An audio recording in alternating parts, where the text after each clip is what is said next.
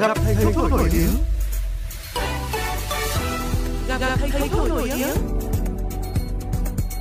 Gặp thầy thuốc nổi tiếng vì sức khỏe người Việt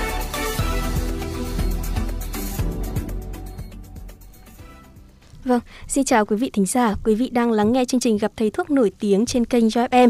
Quý vị thính giả thân mến, trong đại dịch Covid-19 thì nhiều người bắt đầu quan tâm đến lối sống và sức khỏe của mình hơn bằng cách thay đổi lối sống và rèn luyện sức khỏe. Vậy lối sống và Covid-19 có thực sự liên quan đến nhau hay không? Hãy cùng chúng tôi đi tìm câu trả lời trong 60 phút sắp tới với chủ đề thay đổi lối sống có thể làm giảm nguy cơ mắc Covid-19 hay không? Và đầu tiên thì Hoàng Ngân xin được giới thiệu vị khách mời của chương trình, đó là tiến sĩ bác sĩ Trương Hồng Sơn, Viện trưởng Viện Y học ứng dụng. Lời đầu tiên thì à, xin cảm ơn tiến sĩ đã dành thời gian tham gia chương trình ngày hôm nay ạ. Dạ, xin chào biên tập viên Hoàng Ngân và xin chào khán giả của Show FM. Dạ vâng, quý vị thính giả thân mến, nếu quý vị có những câu hỏi xung quanh của đề, của chủ đề ngày hôm nay cũng như là các vấn đề về chuyên khoa dinh dưỡng quý vị đừng ngần ngại, kết nối với chúng tôi theo số tổng đài miễn cước 1800 6108. Chúng tôi xin được nhắc lại 1800 6108 quý vị nhé. Dạ vâng, à, bác sĩ thân mến, chúng ta biết rằng là một chế độ ăn uống cân bằng với nhiều trái cây tươi và rau quả là một phần quan trọng để giữ gìn sức khỏe. Nhưng cải thiện chế độ ăn uống của chúng ta có giúp bảo vệ chống lại Covid hay không? Có lẽ ai cũng rõ câu trả lời đó là không có loại thực phẩm hoặc là có chế độ ăn gọi là thần kỳ nào có thể ngăn chặn hoàn toàn hoặc là chữa khỏi Covid-19 đúng không ạ? Tuy nhiên thì chúng ta có thể thiết lập một chế độ ăn uống như thế nào trong mùa dịch để tăng cường sức đề kháng cho cơ thể thưa bác sĩ? À, vâng, đầu tiên thì chúng tôi nói rằng là sẽ không có một cái chế độ ăn nào gọi là chế độ ăn phòng chống Covid cả dạ vâng. tuyệt đối. Bởi vì tại sao lại như vậy? Chúng ta biết rằng là Covid ấy thì nó liên quan đến những vấn đề về uh, nhiễm và đặc biệt là liên quan đến sức đề kháng của chúng ta. Ví dụ như những vấn đề cùng với cả cái nhiễm đấy thì đối với những người có cái sức đề kháng nó tốt thì người ta cái khả năng người ta sẽ thấp hơn. Dạ. Cũng như là khi người ta nhiễm bệnh thì người ta cũng có thể có cái khả năng hồi phục của ta nhanh hơn. Thế như vậy thì nó sẽ tùy thuộc vào mỗi con người ví dụ như cái sức đề kháng của chúng ta nó phụ thuộc vào rất là nhiều yếu tố ví dụ như là những vấn đề về cái à, miễn à, những cái vấn đề về bệnh này rồi những vấn đề về tình trạng cơ thể này. Thế vì vậy ở đây chúng ta cái quan trọng nhất ấy là tập trung thế nào đấy để con người đấy trở nên khỏe mạnh hơn. Dạ. ví dụ như là một bạn đang bị suy dinh dưỡng chẳng hạn đương nhiên là hệ miễn dịch nó sẽ thấp đi. Và vì vậy chúng ta phải có một chế độ ăn để mà điều chỉnh cái người suy dinh dưỡng đấy về người bình thường nhưng đồng thời lại có một người khác lại đang thừa cân béo phì.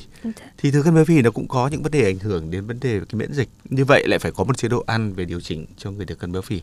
Hoặc đối với những người mà thiếu những vấn đề về vitamin hoặc khoáng chất ờ, bởi vì nó liên quan đến uh, cái vấn đề về miễn dịch thì như vậy cũng cần phải có điều chỉnh. Tuy nhiên thì để trả lời câu hỏi của hoàng ngân ấy thì chúng dạ. tôi có thể đưa ra một số các cái nguyên tắc chung để chúng ta có thể nắm được. Thứ nhất là chúng tôi đề nghị là cái bữa ăn thông thường ấy chúng ta phải nói là cái đầu tiên là phải đa dạng tại sao lại phải đa dạng? Là lý do là bởi vì thực ra chả có thực phẩm nào mà nó là siêu thực phẩm. Dạ. có nghĩa rằng là có tất cả những yếu tố miễn dịch. Miễn dịch nó có đến hàng trăm cái yếu tố trong đấy. Thế thì chúng ta thấy rằng là cái thành phần của các thức ăn ấy nó cần đa dạng. Thế thì bây giờ chúng ta nói thế nào là đa dạng? Thì cái câu chuyện là uh, một câu dễ dễ tính như này. Người ta nói ra là tính toán là khoảng 20 loại thực phẩm trong một ngày. Dạ. 20 loại thực phẩm. Và nó thuộc vào ít nhất là 5 nhóm.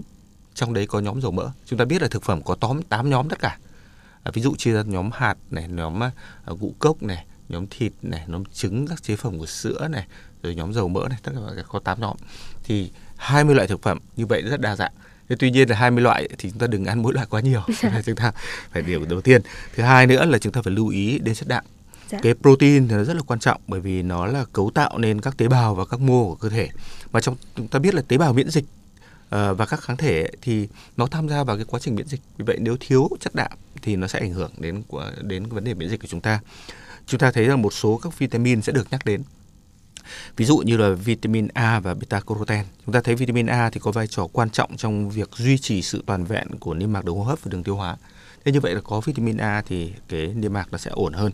Chúng ta thấy là vitamin C có vai trò quan trọng. Chúng ta biết cái này rồi bởi vì nó tham gia cái hỗ trợ các chức, chức năng về tế bào cho hệ thống đáp ứng miễn dịch à, và cái chức năng hàng rào của nội mạc chống lại yếu tố gây bệnh. Chúng ta thấy rằng là vitamin E cũng là một vitamin à, liên quan đến quá trình à, chống oxy hóa. À, chúng ta thấy một số các vi khoáng ví dụ như selen chẳng hạn là một cái chất chống oxy hóa mạnh. Và vì vậy thì nó cũng có vai trò quan trọng. Rồi vấn đề là sắt à, sắt và kẽm thì nó thường nó sẽ có một cái vai trò rất là quan trọng trong duy trì cái hệ hoạt động bình thường của hệ miễn dịch và omega 3 À, đây là một axit béo thiết yếu mà cơ thể không tự tổng hợp được và nó có vai trò trong cái chống viêm và cải thiện hệ miễn dịch và các nhóm thực phẩm chứa flavonoids nó có vai trò quan trọng trong chống cái oxy hóa. Dạ. Như vậy nói rất là nhiều yếu tố nhưng mà chúng ta phải quay lại là cái quan trọng nhất ấy là đa dạng Dạ. Để chúng ta nên có những cái đa dạng trong cái thực phẩm của chúng ta. Vậy. Dạ vâng, tức là cân bằng các nguồn dinh dưỡng khác nhau đúng không ạ? Vâng. Dạ vâng. À, thưa tiến sĩ có một cái nguồn uh, thông tin như thế này ạ, đó là có người quan niệm rằng là những người bị thiếu hụt vitamin D thì có nguy cơ là bị nhiễm COVID-19 hoặc là các bệnh hô hấp cao hơn. Thế liệu điều này có đúng không ạ? À, vâng, đầu tiên chúng ta nói về vitamin D, nó về lịch sử của nó, nó là một cái vitamin khá là đặc biệt. Dạ. Chúng ta biết là các nhóm vitamin thì được à, tìm ra từ năm 1907 nhưng mà đến năm 1914 thì các nhà nghiên cứu thì bao gồm à, Dr. Colum và Dr. Davis thì phát hiện ra là trong dầu ăn cá tuyết ấy thì uh, người ta thấy rằng là có cái vitamin A. Đầu tiên người ta thấy vitamin A đã và người ta thấy là nếu mà người ta nuôi chó bằng cái dầu cá tuyết ấy thì nó không bị còi xương. Dạ thì người ta kết luận rằng là vi, tìm ra vitamin A là một yếu tố ngăn ngừa. Thế nhưng mà đến năm 1922 thì Dr. Colum thì có một cái ông ấy suy nghĩ thế này là ông có thể biến cái dầu gan cá tuyết để ông hủy cái vitamin A đi. Và cái dầu này thì cái biến đổi xong rồi thì nó vẫn chữa được cái còi xương. Dạ. Thì ông đoán là có một cái vitamin nào trong đấy. Và chúng ta biết rằng là vitamin ấy thì được đặt tên theo thứ tự. Đầu tiên là nhóm vitamin A này, xong nhóm vitamin B này xong bắt đầu người ta thứ tự là cứ B1, B2, B3, B4 lên 5, B6, B7 kiểu như vậy. Dạ. Tất nhiên là trong quá trình ấy thì các nhà khoa học đôi khi nhầm lẫn. Tức là ví dụ người ta tìm ra một vitamin B nhưng mà sau đấy thì hóa ra nó không phải là vitamin. Thế là dạ. vì vậy nó để chống cái chỗ đấy. Thế dạ. chúng ta thấy là ví dụ như là có B1, B2, B2 chẳng hạn như là không có ví dụ B4 chẳng Dạ, vâng. sau đấy tìm ra.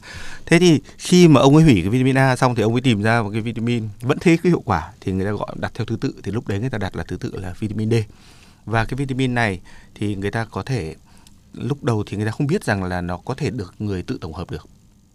Tổng hợp được là gì? Tức là phơi dưới ánh sáng. Đấy thì thì à, như trẻ em chúng ta thường hay nói là còi xương thì cho ra ngoài. À, một ngày hai lần mỗi lần khoảng 15 30 phút kiểu thế. Thì thì đến năm à, à 1925 thì người ta mới biết rằng là cái này là vitamin thuộc nhóm vitamin tan trong dầu và người ta uh, xếp vào là vitamin ánh sáng. Thì vitamin D ấy, nó có một cái vai trò rất là quan trọng trong những vấn đề về tăng cái khả năng à, à, nó làm làm tăng cái khả năng miễn dịch và làm hạn chế cái khả năng nhiễm bệnh và các yếu tố liên quan đến miễn dịch.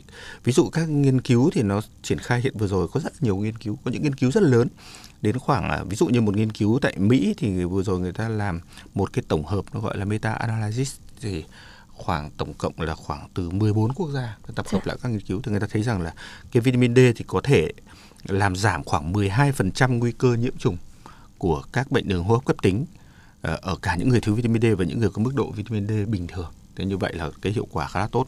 À, chúng ta cũng thấy rất là nhiều các nghiên cứu khác. Ví dụ như người ta thấy rằng là ở những người nhiễm bệnh ấy, thì người ta thấy đưa cái vitamin D vào nó có vai trò không chỉ trong vấn đề phòng bệnh mà cả những vấn đề làm giảm những cái vấn đề về khi mà người nếu, nếu mắc bệnh thì cái khả năng phục hồi nữa.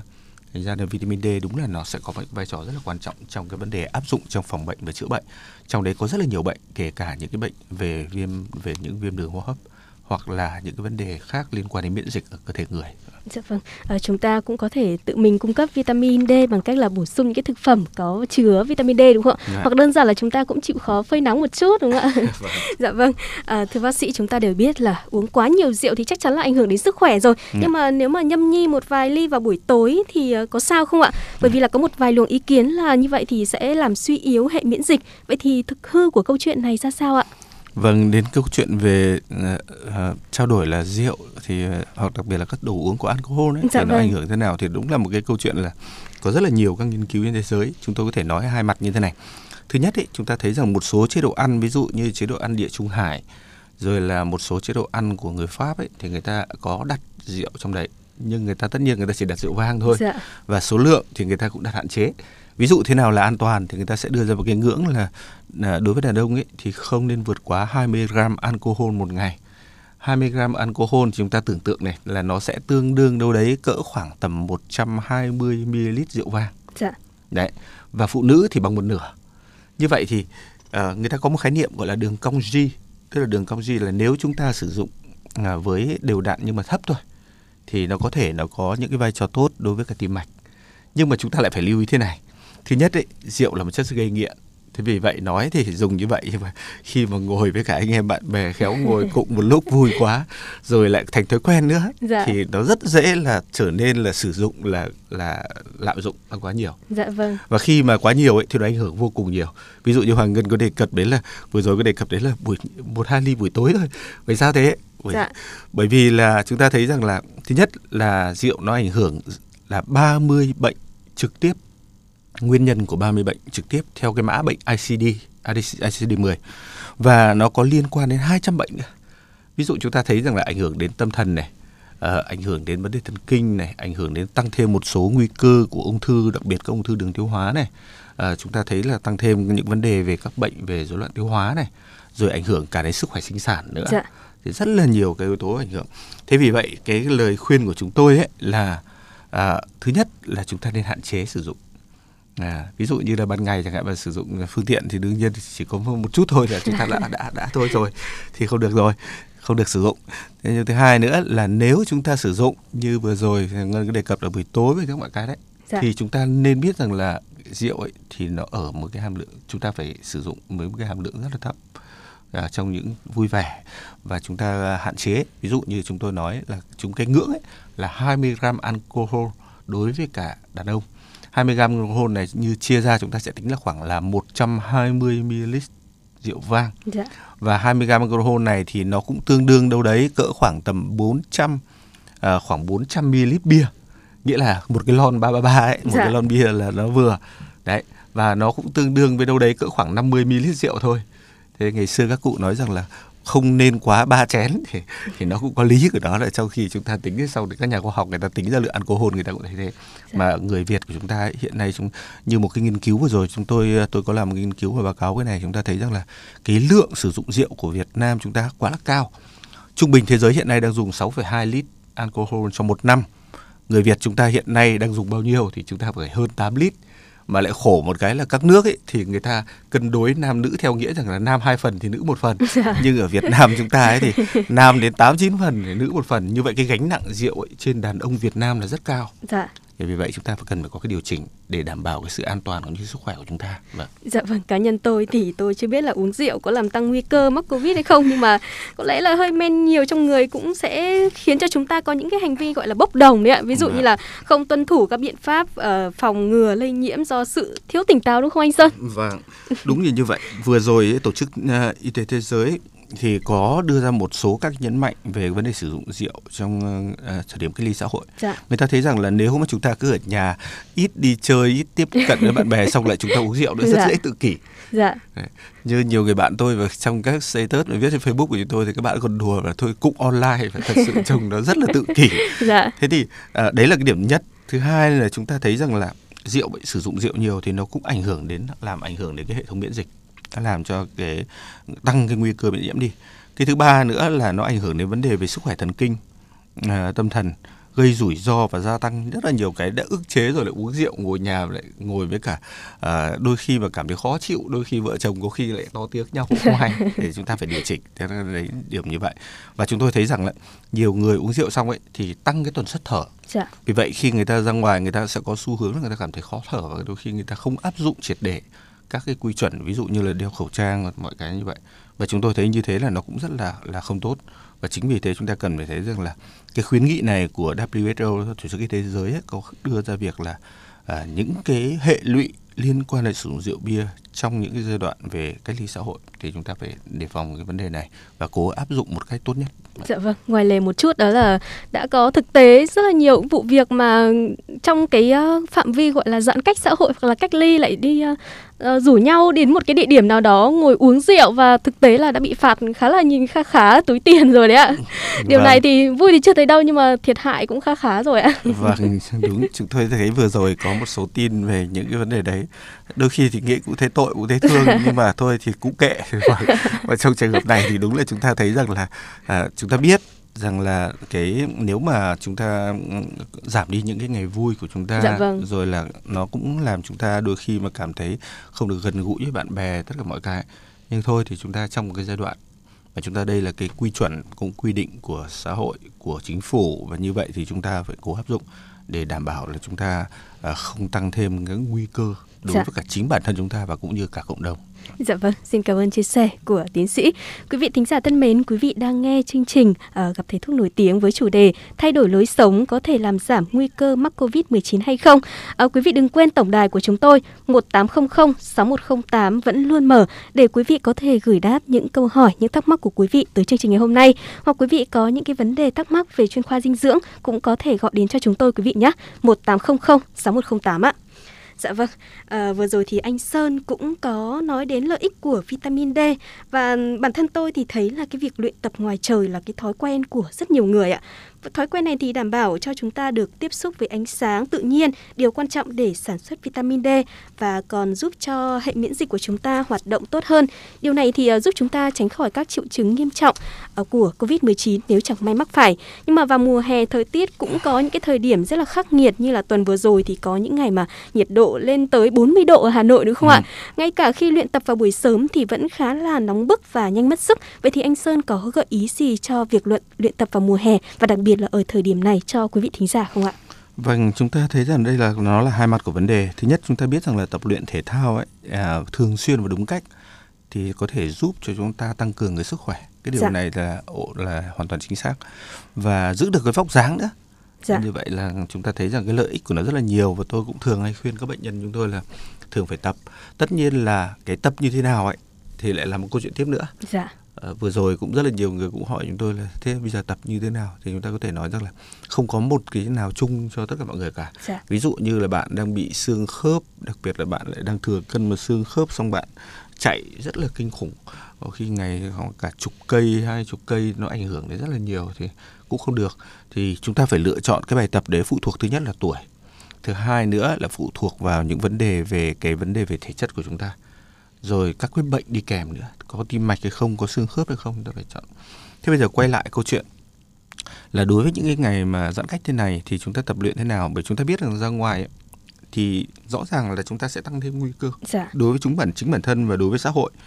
Thế thì ở đây ấy, chúng tôi đề nghị rằng là vấn đề về cái ờ, giãn cách này ấy, thì chúng ta ờ, có thể sử dụng những cái bài tập mà lựa chọn nó phù hợp cho mình ví dụ như chúng ta phải lựa chọn những cái bài tập mà trong cái mùa ờ, mùa dịch covid này ví dụ chúng ta sẽ tập những cái bài tập trong nhà ví dụ như là yoga này rồi là aerobic này cái bài tập mà thể dục nhẹ nhàng trong nhà thì chúng ta hoặc có thể là online cùng huấn luyện viên hoặc cùng các bạn bè thì đấy là cái cái quan trọng Dạ. và chúng ta cũng biết rằng là đúng là nó thiệt thòi bởi vì là nếu ra ngoài ấy, chúng ta thấy có ánh sáng Dạ. và nó sẽ tổng hợp được cái vitamin D thì đối với trẻ em thì nó giảm cái quai xương rồi đối với người à, cao tuổi thì nó giảm cái vấn đề về chống loãng xương rõ ràng là có những lợi ích nhưng thôi trong giai đoạn này thì chúng ta phải cân nhắc giữa cái được và cái mất đúng không Dạ. thế thì ở đây chúng tôi thấy rằng là à, chúng ta à, cố gắng là là cố gắng là ưu tiên những bài tập trong nhà và thứ hai nữa ấy, là chúng ta cố gắng là phải tập một cách đúng cách Dạ. Ra ngoài thì tập nó đúng cách nó dễ hơn Dạ. còn ở trong nhà ấy thì tập đúng cách thì không dễ ví dụ như ở trong nhà là chúng ta lại vừa từ bàn ăn chúng ta lại ra luôn chỗ tập chẳng hạn thì nó cũng Dạ. sẽ không ổn thì ở đây chúng ta tôi nghĩ rằng là các bạn ấy phải đọc thêm nữa về những vấn đề về tập trong nhà như thế nào thì nó sẽ đảm bảo rồi trong nhà chúng ta chọn vị trí như thế nào nó phù hợp Dạ. này vậy Dạ vâng. Ờ, nhắc đến cái vấn đề tập luyện vào mùa Covid thì tôi biết là có rất là nhiều bác sĩ chăn trở về cái vấn đề này. Đặc biệt là có những bác sĩ đã phải viết những cái bài viết ở trên Facebook là có nhất thiết phải tập thể dục đến thế không khi mà các bác sĩ chứng kiến cái cảnh mà một buổi sáng thức dậy ra Hồ Tây khi thấy rất là nhiều người nô nức chạy ở quanh hồ và đặc biệt là họ kéo khẩu trang xuống cằm hay là nô nức đạp xe và còn người ta cảm giác như là vào cái thời dịch này mà người ta lại tập thể dục đi ra ngoài nhiều hơn. Đấy là vấn đề mà các bác sĩ cũng rất là chăn trở. Vậy thì à, thay vì cái việc mà chúng ta ra ngoài như thế không tuân thủ các à, khuyến cáo của bộ y tế thì chúng ta có thể ở nhà. Và hoàng ngân nghĩ là có rất là nhiều cách để có thể là chúng ta tập luyện mà à, đảm bảo an toàn ấy ví dụ như là lau dọn nhà cửa hoặc là chơi hoặc là chơi với các cháu đúng không ạ đó là Vâng. một cái viên vấn việc mà giúp cho cơ thể của mình có thể khỏe hơn hoặc là gắn kết tình cảm gia đình nhiều hơn đúng không ạ không biết là bác sĩ có đồng ý không ạ Vâng, tôi cũng hoàn toàn nhất trí. Cái này chúng ta có lẽ là cũng phải trong một cái người ta gọi là tình trạng bình thường mới thôi. dạ vâng đúng rồi Vâng.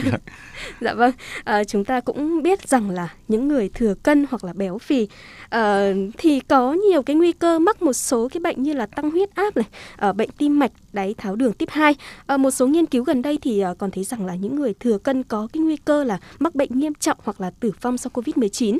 Vậy thì phải làm sao để chúng ta uh, kiên trì kiểm soát được cân nặng phù hợp thưa anh? Ờ, đúng là có cái nguy cơ như vậy bởi chúng ta thấy rằng này ừ, hiện nay cái nghiên cứu của trên tổ chức y tế thế giới thì đưa ra rằng là ở tổng hợp của các nơi đấy à, thì chúng ta thấy rằng là cái tỷ lệ tử vong thì hiện nay thực ra không phải là do nguyên nhân nhiễm trùng là cao nhất dạ.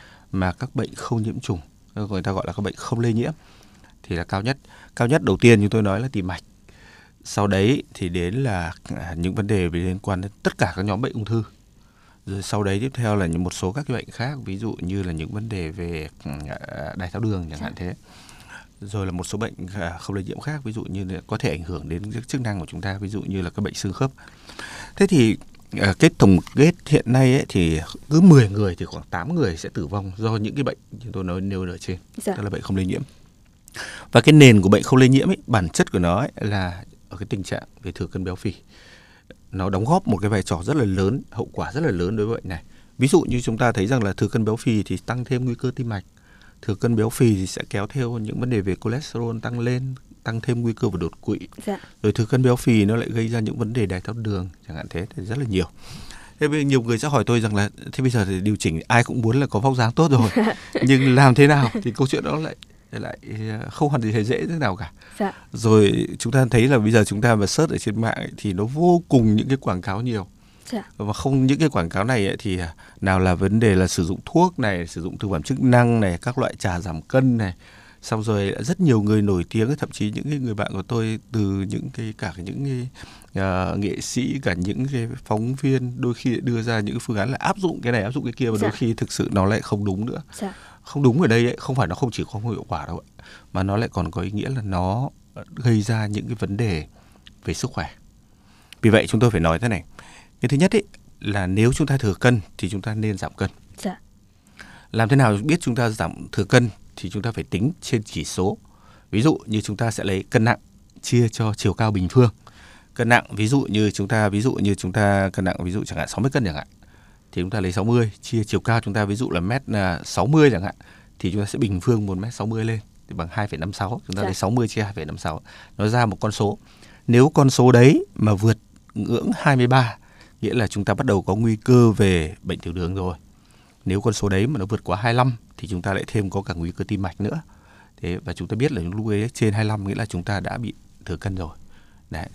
Thì chúng ta phải phải biết đấy và chúng ta biết là với mỗi tuổi thì nên có cân nặng bao nhiêu là hợp lý so với tuổi của chúng ta, so với chiều cao của chúng ta thì chúng ta nên có con số. Thế hỏi như vậy, chúng tôi đoán là đến khoảng 90% các bạn sẽ không biết. Dạ không vâng. biết là chúng ta có thừa cân hay không. Và chúng ta chỉ so với lúc chúng ta 18 tuổi, 20 tuổi lúc ấy nó đẹp thì chúng ta nghĩ rằng bây giờ chúng ta thừa. Thực dạ. ra thực ra nó là khoa học, nó là có con số hết. Và chúng ta biết chúng ta điều chỉnh. Khi chúng ta đã biết rồi thì chúng ta phải áp dụng giảm. Nhưng giảm cân ở đây ấy, không có nghĩa rằng là chúng ta cần một tuần, một tháng để chúng ta giảm về con số lý tưởng đấy. Bởi vì nếu chúng ta sử dụng các loại thuốc hoặc là thực phẩm chức năng mà nó không rõ nguồn gốc ấy thì nó có thể nó gây hại sức khỏe. À, chúng ta biết rằng là nó có thể gây gì? Nó có thể gây thứ nhất là mất nước. À, một số loại thì quảng cáo như vậy nhưng mà thực ra bản chất là lôi nước ra về viện khi dùng thuốc một cái chúng ta lại lại quay lại thôi. Thứ hai nữa là có thể một số loại ví dụ như các cụ các bà chúng ta ngày xưa hay dùng giấm chẳng hạn là bản chất là gì? Là giết các cái vi khuẩn có lợi trong dạ dày dạ. gây ra tình trạng biếng ăn. Nhưng mà rõ ràng nó lại ảnh hưởng đến dạ dày. Có thể viêm loét sau đấy lại tăng thêm nguy cơ về ung thư dạ dày. Rồi là hiện nay một số loại thuốc nó gây cái tình trạng biếng ăn. Nó cũng có những cái ảnh hưởng như vậy sâu sắc là như vậy.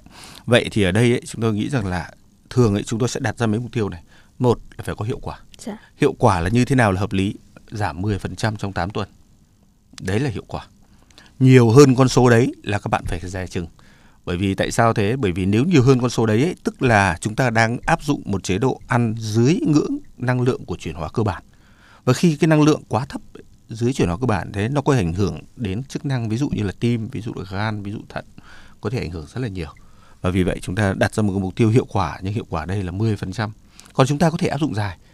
Sau 8 tuần là 10 giảm 10%, sau 8 tuần đấy các bạn lại có thể áp dụng tiếp một liệu trình. 10% tiếp trong 8 tuần như tiếp theo.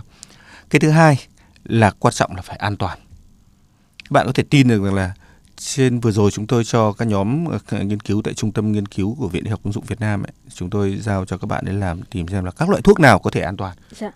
Thì trên thị, trên toàn bộ thị trường chúng ta có hai loại y tế thế giới cho phép trong khi đấy chúng ta thấy quảng cáo đến cả hàng trăm loại như vậy thì nó rất là là mất an toàn điểm thứ hai cái điểm thứ ba là bền vững không phải câu chuyện là giống như cái xe chúng ta đang chạy nhanh chúng ta đạp phanh một phát xong sau đấy là chúng ta lại tăng ga lên. Dạ. thế thì như vậy không ổn chúng ta sẽ phải duy trì một tốc độ đều đặn và cái tốc độ đấy nó an toàn. Dạ. cái cân nặng cũng như vậy đấy. Chúng ta cũng phải duy trì một cái thói quen và dần dần ấy chúng ta thấy một cái thói quen đấy hoàn toàn ổn. Thế và dựa trên đấy để làm nào được như vậy là chúng ta phải xem lại cái thực đơn của chúng ta hàng ngày thông thường ấy là chúng ta trong cái thực đơn của chúng ta không phải tất cả các cái đều tệ đâu. Dạ vâng. Ngay cả có những bạn thừa cân ấy, thì cái chế độ ăn của bạn đôi khi có những điểm vẫn ổn. Vấn đề là có một số điểm nó không phù hợp và chúng ta chỉ điều chỉnh một vài cái điểm đấy. Chúng tôi gọi đấy là điều chỉnh chế độ ăn cá thể. Nếu mà các bạn ra kia các bạn hỏi có một bạn nào rất là người cơ thể rất là đẹp các bạn bảo uh, cho tôi xin cái thực đơn áp dụng thôi. Tôi đảm bảo là các bạn áp dụng được 10 ngày là các bạn chán luôn. Dạ. bởi vì là nó quá khác với chúng ta. Dạ. mà cũng không cần thiết vậy thì vấn đề ở đây là điều chỉnh dựa trên cái chế độ ăn của chính chúng ta nhưng mà lược bỏ những cái gì mà nó nó rất là tệ. Phải nói thật là chúng tôi áp dụng cho bệnh nhân rồi sau đấy một quãng thời gian ấy thì các bạn ấy có thể là rất là ổn. Và thường ý chỉ thành công khi nào? Khi người ta thấy rằng là đi ra ngoài không cảm thấy khổ sở nữa. Dạ. tức là nhiều bạn là đi ra ngoài và vào đi gặp bạn bè ăn uống rất khổ sở bởi vì không được ăn. Dạ. nhưng bao giờ người ta không cảm thấy khổ sở nữa và hoàn toàn là người ta thấy người ta vẫn được ăn những món người ta thích ví dụ như chẳng hạn ngay cả những KFC ngay những bữa tiệc lẩu thì người ta vẫn có quyền ăn chứ dạ.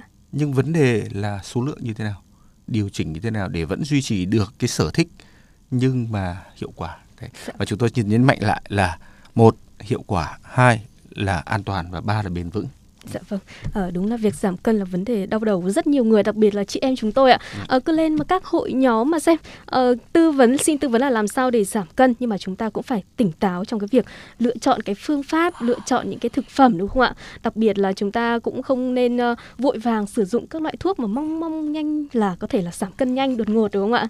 Dạ vâng, à, thưa quý vị, ngoài việc uh, giữ cho cơ thể chúng ta khỏe mạnh nhất, uh, thì điều quan trọng là phải chú ý đến sức khỏe tinh thần ạ.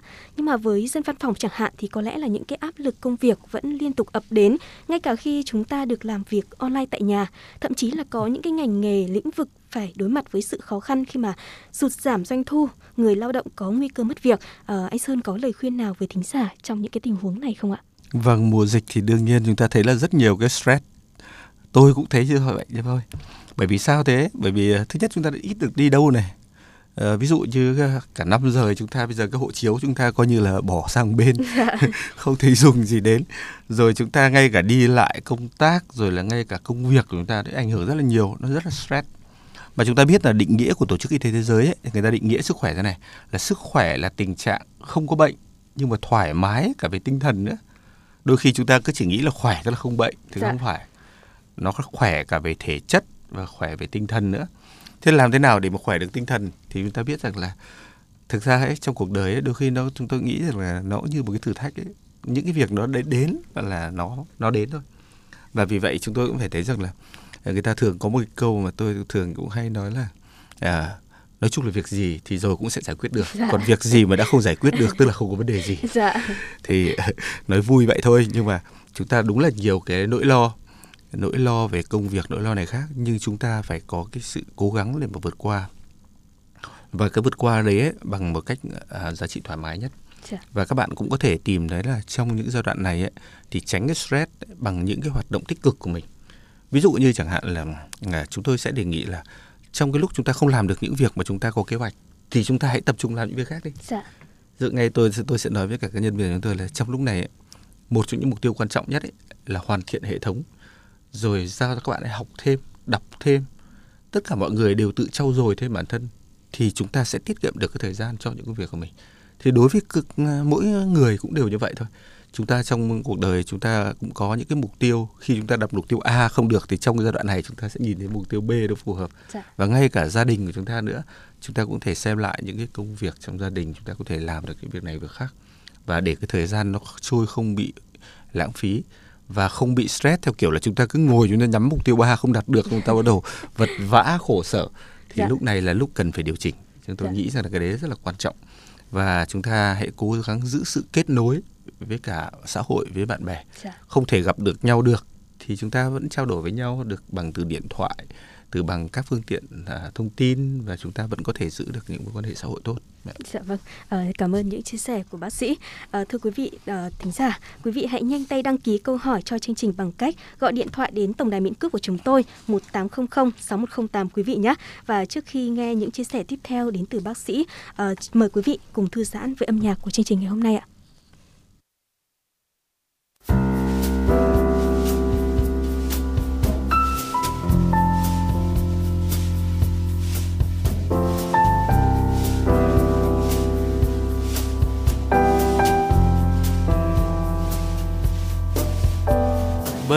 Giờ.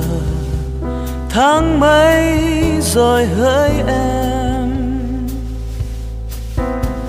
Lênh đênh, ngàn mây trôi êm đềm. Chiều nay nếu em đừng hờn dỗi, cách nhau một lần thôi. Tâm hồn mình đâu lẽ bây giờ? Tháng mấy rồi hỡi em? Anh đi tìm màu hoa em cài. Chiều nay nhớ em rồi và nhớ áo em đẹp màu thơ. Môi tràn đầy ước mơ. Mai đây, anh đưa em đi về. Mưa giăng chiều nắng tàn, cho buốt lạnh chúng mình. Em ơi, thôi đừng hờn anh nữa. Nhìn nhau buồn vơi vợi để mùa đông buốt xa bờ vai mềm. Bây giờ tháng mấy rồi hỡi em? Anh đi tìm mùa xuân trên đời. Mùa đông xuân mắt em đẹp trời sao? Cho mình thương nhớ nhau.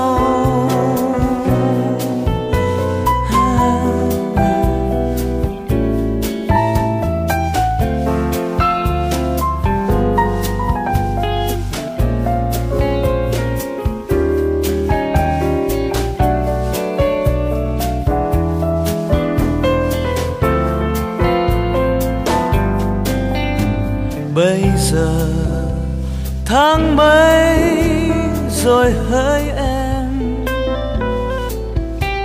Anh đi tìm màu hoa em cài. Chiều nay nhớ em rồi và nhớ áo em đẹp màu thơ. Môi tràn đầy ước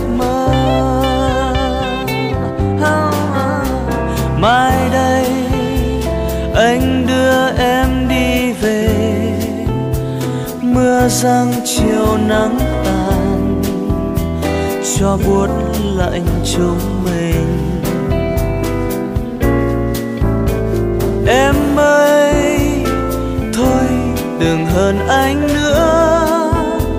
Nhìn nhau buồn vời vợi, để mùa đông buốt xa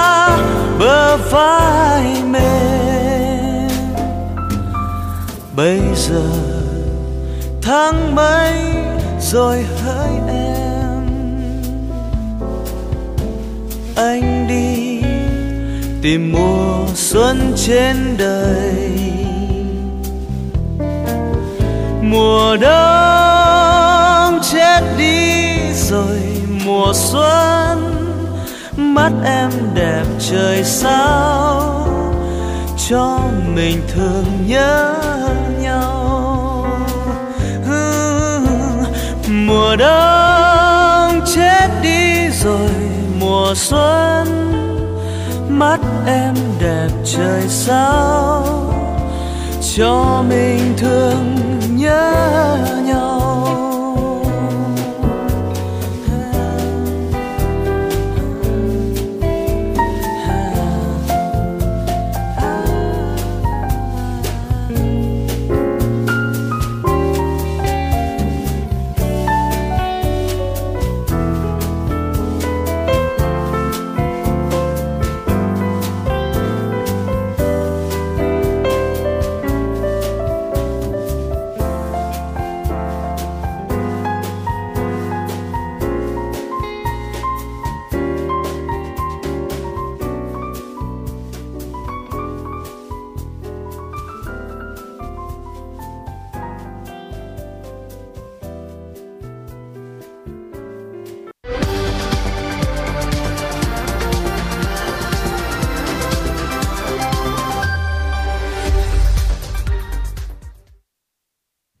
Dạ vâng, quý vị thính giả đang cùng quay trở lại với chương trình gặp thầy thuốc nổi tiếng được phát trực tiếp trên kênh Joy FM. À, ờ, quý vị thính giả có câu hỏi liên quan đến chủ đề chương trình ngày hôm nay và muốn được chuyên gia của chương trình tư vấn thì hãy nhanh tay gọi theo cho chúng tôi với số tổng đài miễn cước 1800 6108.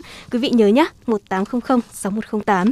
Dạ vâng, à, anh Sơn thân mến, chúng ta đang sống trong những ngày mà rất nhiều người lo lắng về cái tình hình dịch bệnh hiện nay, đặc biệt trong đó có nhóm đối tượng thực tế ở các cụm khu công nghiệp ở Bắc Giang hay Bắc Ninh chẳng hạn thì có những cái trường hợp là công nhân và uh, những người phụ nữ mang bầu họ phải uh, đang là những cái đối tượng mang ép và sống trong những cái vùng mà tạm gọi là cách ly ạ.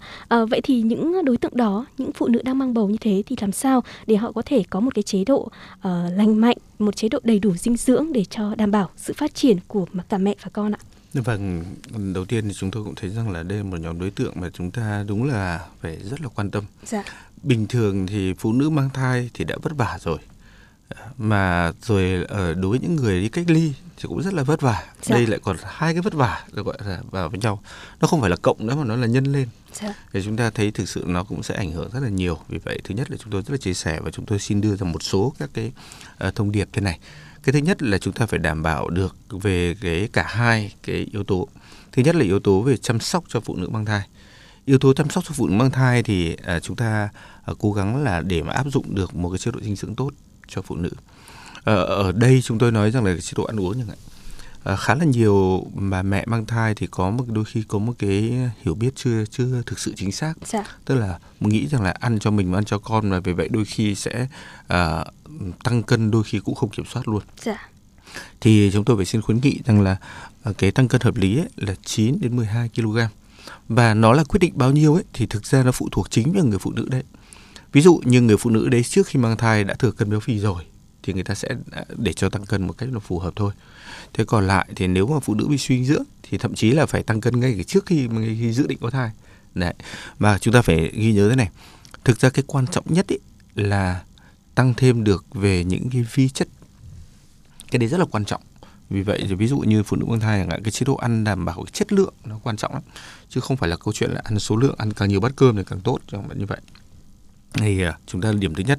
Cái điểm thứ hai nữa là cái chế độ chăm sóc thời gian ngủ nghỉ rất là quan trọng. À, chúng tôi cũng nói về vấn đề uống nước. Dạ. ví dụ như chẳng hạn là phụ nữ mang thai đặc biệt là đối với những những người ở trong khu cách ly chẳng hạn thì vấn đề về sử dụng nước là rất là quan trọng. Thì lượng nước chúng ta sẽ tính như thế nào? Sẽ tính theo cái cân nặng của phụ nữ nhân lên 40 ml và sau đấy cộng thêm tổng là 500. Ví dụ như người phụ nữ đấy đang khoảng à, 55 cân chẳng hạn thì chúng ta nhân lên sẽ là 2 lít 2 cộng với cả 500 ml nữa là quanh cỡ khoảng 2 lít 7. Nếu như không có vấn đề về cao huyết áp, còn có tất nhiên có vấn đề về cao huyết áp về thận thì chúng ta lại phải điều chỉnh khác. Thì chúng tôi sẽ tính như vậy và chúng ta cố gắng là chia ra mỗi lần tức là uống làm nhiều lần, mỗi lần ít thôi.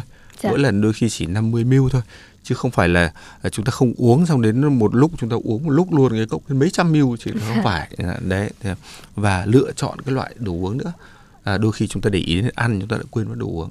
Thì đồ uống ở đây ấy, chúng ta ví dụ như có thể dùng nước quả này chúng ta ít sử dụng đường thôi không nên sử dụng những cái loại nước mà ừ, chế biến sẵn và lượng đường cao.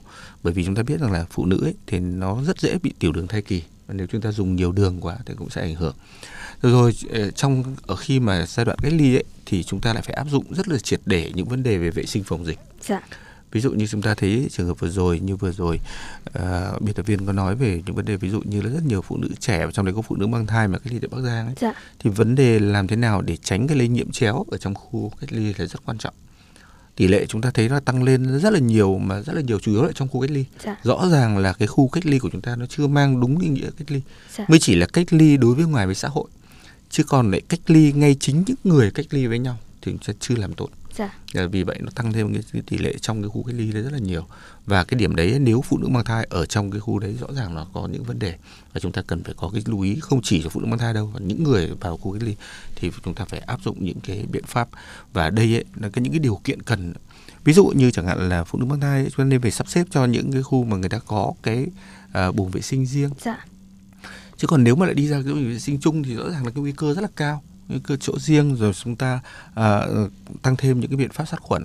À, sát khuẩn liên tục đối với những cái ví dụ như từ những cái lavabo từ những à, những cái à, dụng cụ ở trong cái nhà vệ sinh đấy thì như vậy là chúng ta phải để ý. Và à, sử dụng những các cái à, chất tẩy rửa nó hợp lý.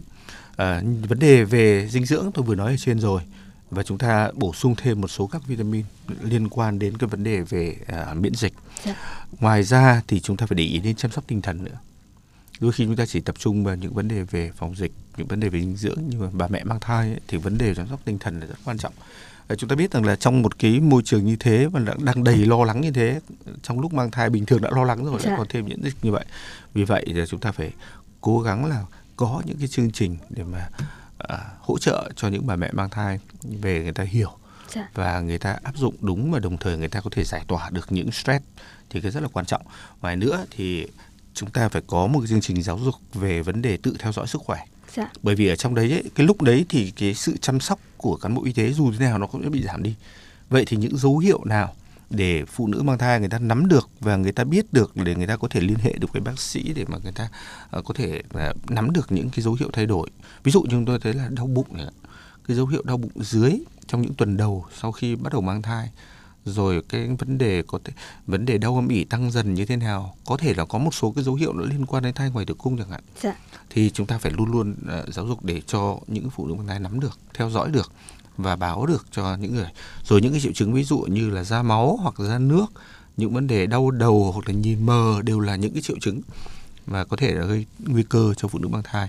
Thì chúng tôi nghĩ rằng là đây chúng ta chăm sóc một cách đầy đủ từ vấn đề cách ly, từ vấn đề dinh dưỡng, từ vấn đề chăm sóc sức khỏe, từ vấn đề theo dõi những cái biến chuyển của phát triển của thai nhi thì chúng ta phải phải có những cái chương trình như vậy để hỗ trợ cho phụ nữ mang thai trong khu cách ly. Vâng. Dạ vâng, xin cảm ơn chia sẻ của bác sĩ. Và ngay lúc này thì à, thông qua tổng đài miễn cước 1800 6108 thì chúng tôi đã nhận được kết nối đầu tiên.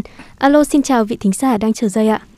Vâng ạ, chào chương trình, chào bác sĩ ạ. Dạ vâng, xin chào bác, không biết là bác gọi cho chương trình từ đâu đây ạ? Vâng, em ờ, gọi từ Hà Nội ạ. Dạ vâng, à, vị thính giả tên là gì ạ?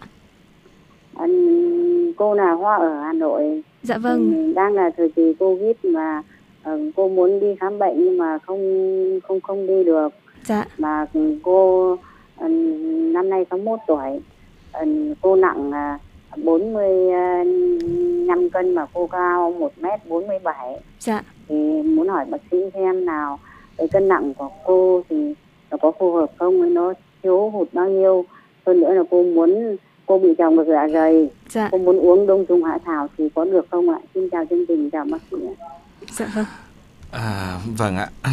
Thứ nhất đấy là, là nói về cái tình hình hiện nay sức khỏe của cô. À, cái thứ nhất thì Vâng. thấy rằng là về cái cân nặng của cô ấy thì phải chúc mừng cô là với cái chiều cao của cô thì cũng có cái hạn chế tức là mét 47 thôi. Nhưng cái cân nặng của cô hiện nay ấy thì khá là lý tưởng. Vâng Đấy, khá là lý tưởng là bởi vì là cái cân nặng ấy bình thường ấy thì với cái ngưỡng này ấy thì cô nên có cái cân nặng ở dưới mức 49 cân 7. Thế mà hiện nay cô lại 45 cân thì rất là hợp lý. Cái cân nặng lý tưởng này thực ra cái cân nặng của cô đang là lý tưởng cho khi cô 44 tuổi và trong khi cô đã hơn 60 rồi. Thế Vâng. phải nói thật là cô đã giữ như vậy là khá là tốt đấy. Thì à, Vâng. đấy là cái điểm đầu tiên. Cái điểm thứ hai ấy là vấn đề về trào ngược dạ dày thì cô biết Vâng. là đây là một cái tình trạng cũng khá là phổ biến đôi khi mà khi nó là một cái tình trạng khi mà chúng ta ăn uống ấy thì thức ăn ấy thì bình thường nó đi qua cái à, thực quản cơ vòng thực quản rồi nó xuống dạ dày thì và cái cơ này nó sẽ đóng kín lại ngăn không cho thức ăn nó trào ngược ra nhưng mà trong Vâng. khi một số cái ừ, trường hợp ấy, thì cái này nó có thể uh, trào ngược lại và nó gây ra một số cái triệu chứng ví dụ như là ở hơi này, ở nóng này, ở chua này. Rồi đôi khi cảm giác là buồn nôn rồi là đau tức thượng vị rồi khó nuốt, khản giọng rồi các triệu chứng khác ví dụ như là miệng sẽ tiết nhiều nước bọt và đôi khi nó sẽ gây rất khó chịu. Thế thì trong trường hợp này ấy, thì thứ nhất là cô cần phải có những cái điều trị một thực tế là phải nó người ta phải điều trị vào được cái nguyên nhân Vâng. ví dụ như là những cái nguyên nhân uh, có thể gây cái suy yếu về cái cơ thắt thực quản ví dụ như là tác dụng của thuốc chẳng hạn. Nó rất là nhiều các loại thuốc nó có thể gây ảnh hưởng ví dụ như là uh, aspirin ờ, ibuprofen rồi những vấn đề về rượu cà phê thuốc lá. Cô thì là phụ nữ rồi thì không có những cái vấn đề này nhiều nhưng cái vấn đề rồi chúng ta phải xem các bệnh lý. Ví dụ như là một số các bệnh bệnh lý ví dụ như thoát vị à, hành uh, hoành này rồi những cái vấn đề về nhiễm trùng ở thực quản gây sơ này rồi là yếu cơ vòng thực quản này rồi là các bệnh lý về dạ dày rồi thói quen ăn uống rất là nhiều cái.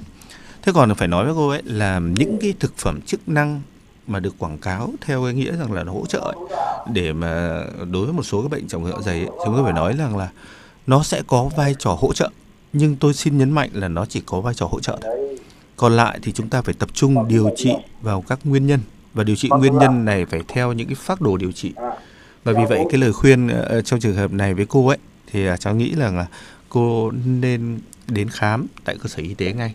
Và sau đấy thì nếu mà chúng ta thấy là ờ, cái cái vấn đề về trào ngược nó diễn ra thường xuyên ấy thì sau khi khám xong chúng ta sẽ lên một cái phác đồ xác định được nguyên nhân xây dựng được phác đồ điều trị theo phác đồ và lúc đấy chúng ta có thể sử dụng một số các phẩm chức năng nào đấy có thể hỗ trợ nhưng mà chúng ta phải dùng chính trên dựa trên cái phác đồ điều trị.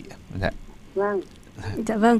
Không biết vâng vậy cho cho em hỏi một Vâng. điều tí nữa là à, con bé em 3 tuổi mà Vâng. cháu mới nặng 12 cân mà cháu mới được 92 phân thế thì vâng chiều ạ. cao và cân nặng nó khỏi bạn Có là bạn cho- gái hay là con trai con gái ạ con gái ạ con gái mà hiện nay là chiều cao là bao nhiêu ạ 92 phân ạ à, chiều 92 cm đúng không ạ vâng. Rồi thế thì ừ, cái trường hợp này ấy, thì cũng nói riêng với cô nói thêm với cô là ờ, đối với cả bé gái ấy, thì ở cái cái 3 tuổi tròn thì chiều cao sẽ là 5 95,1 95,1 thì đối với cả 92 cm ấy, thì hiện nay đang thiếu so với chuẩn là khoảng 3 cm và vâng. cái trường hợp này thì do cháu mới được 3 3 tuổi ấy, thì hoàn toàn có thể phục hồi được. Mà phục hồi sớm thì càng sớm thì nó sẽ càng dễ.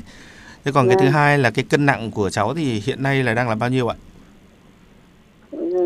dạ có 12 cân ạ Vâng ạ, cân nặng của cháu mà nếu mà là 12 cân ấy, thì đối với cả bé gái thì hiện nay cái cân nặng trung bình ở cái ngưỡng đấy là 13 cân 9. Như vậy là cháu thiếu cả về cân nặng với chiều cao.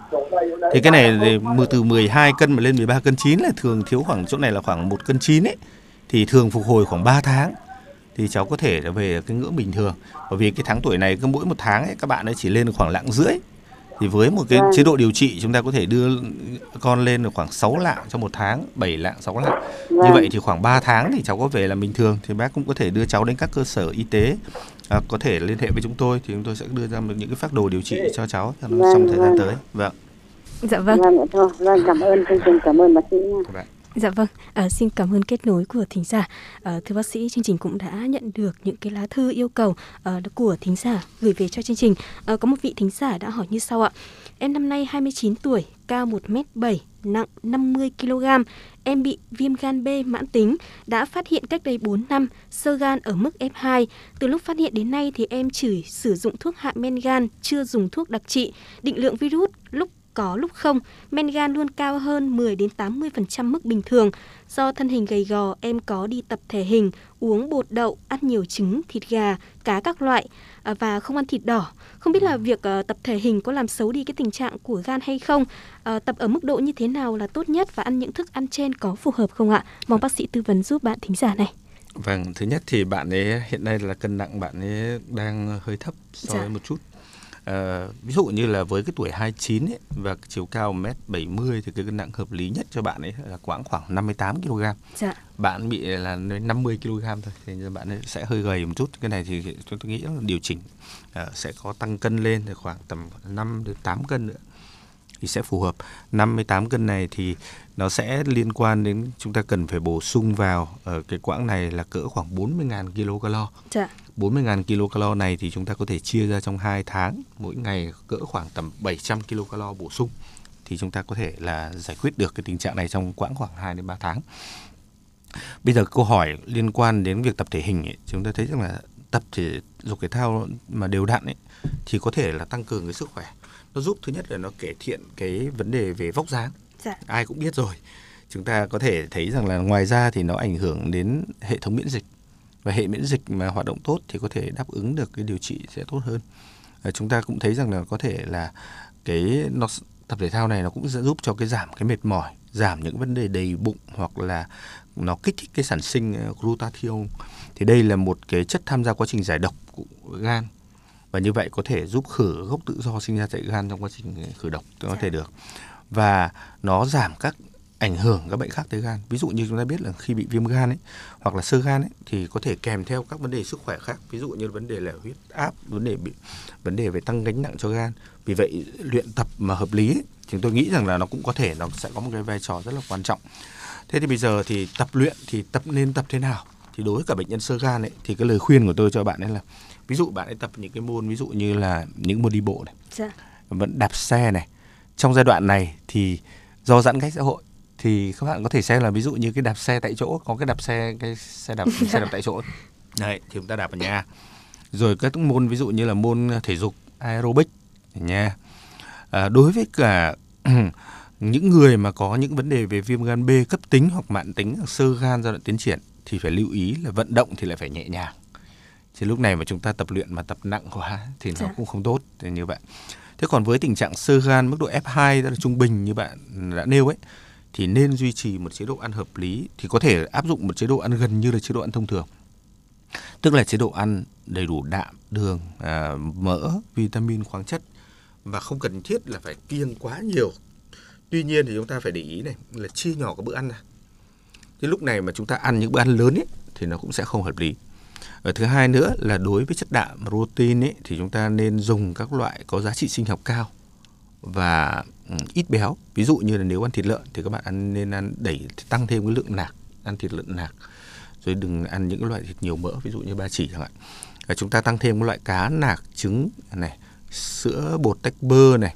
Rồi là chúng ta để ý đến vấn đề tăng lên cái đậu đỗ vừa rồi các nghiên cứu đánh giá của chúng ta chúng ta thấy rằng là người Việt của chúng ta ăn cái lượng về protein động vật thì rất cao nhưng mà Dạ. thực vật thì lại thấp thế vì vậy trong những trường hợp này các bạn có thể ăn thêm cái phần đậu đỗ cũng là tốt và ngoài ra thì chúng ta cố gắng là giảm các cái phần chất béo động vật đi đặc biệt là cái món rán ấy Dạ. ví dụ như hiện nay nếu mà bạn đang ăn nhiều món rán ấy, thì các bạn có thể cắt đi một tuần thì có thể chỉ có một hoặc hai bữa thôi Dạ. Không nên chúng tôi cũng không nói là các bạn có thể cắt tuyệt đối hết nhưng mà nói chung là bạn nên cắt giảm Dạ. thứ hai nữa là Ờ, chúng ta để ý đến một số các cái loại thay thế gạo, ví dụ như là khoai củ.